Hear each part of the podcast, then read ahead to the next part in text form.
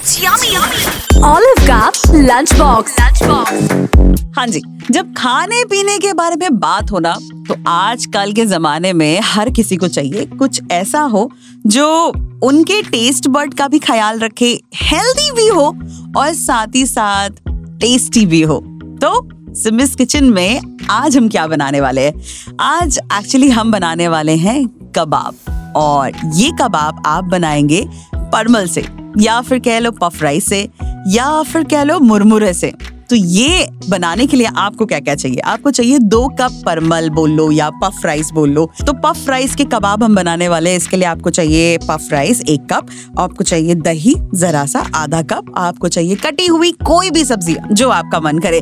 अगर ज़्यादातर green side रहोगे तो वो ज़्यादा अच्छा लगता है, क्योंकि कबाब तो हरे ही अच्छे लगते हैं। तो आपको चाहिए कोरिएंडर लीव्स कटे हुए शिमला मिर्च, थोड़ा सा गाजर, थोड़े से कटे हुए बीन्स ये सारी चीज़ों को काट कर रखे, थोड़ी सी कटी हुई हरी मिर्च और थोड़ा सा अदरक। और चाहिए हमें थोड़ा सा रवा बाइंड करने के लिए।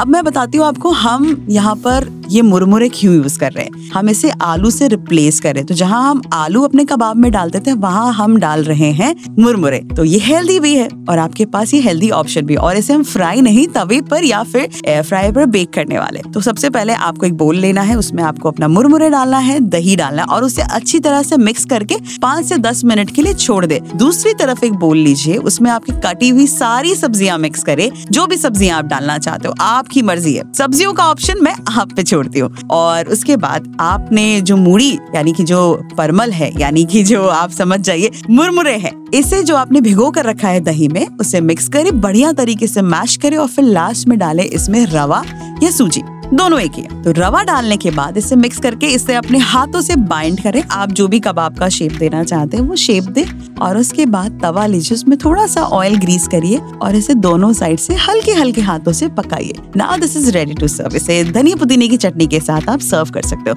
फ़र्स्ट थिंग ये बहुत ही कैलोरी के मामले में काफ़ी ज़्यादा लो है, काफ़ी ज़्यादा हेल्दी है और डाइजेस्ट भी काफ़ी जल्दी हो जाती है। तो ये ट्राई करेगा। मेरे घर पे जब मैंने ये ट्राई किया था ट्रस्ट मी आलू वाले कबाब सब भूल चुके थे। सबको यही चाहिए था कि हमें मुरमुरे वाले कबाब तो कभी खाए नहीं है, पर ये बहुत अच्छा लग रहा है। तो मुझे ये बहुत ज़्यादा पसंद है।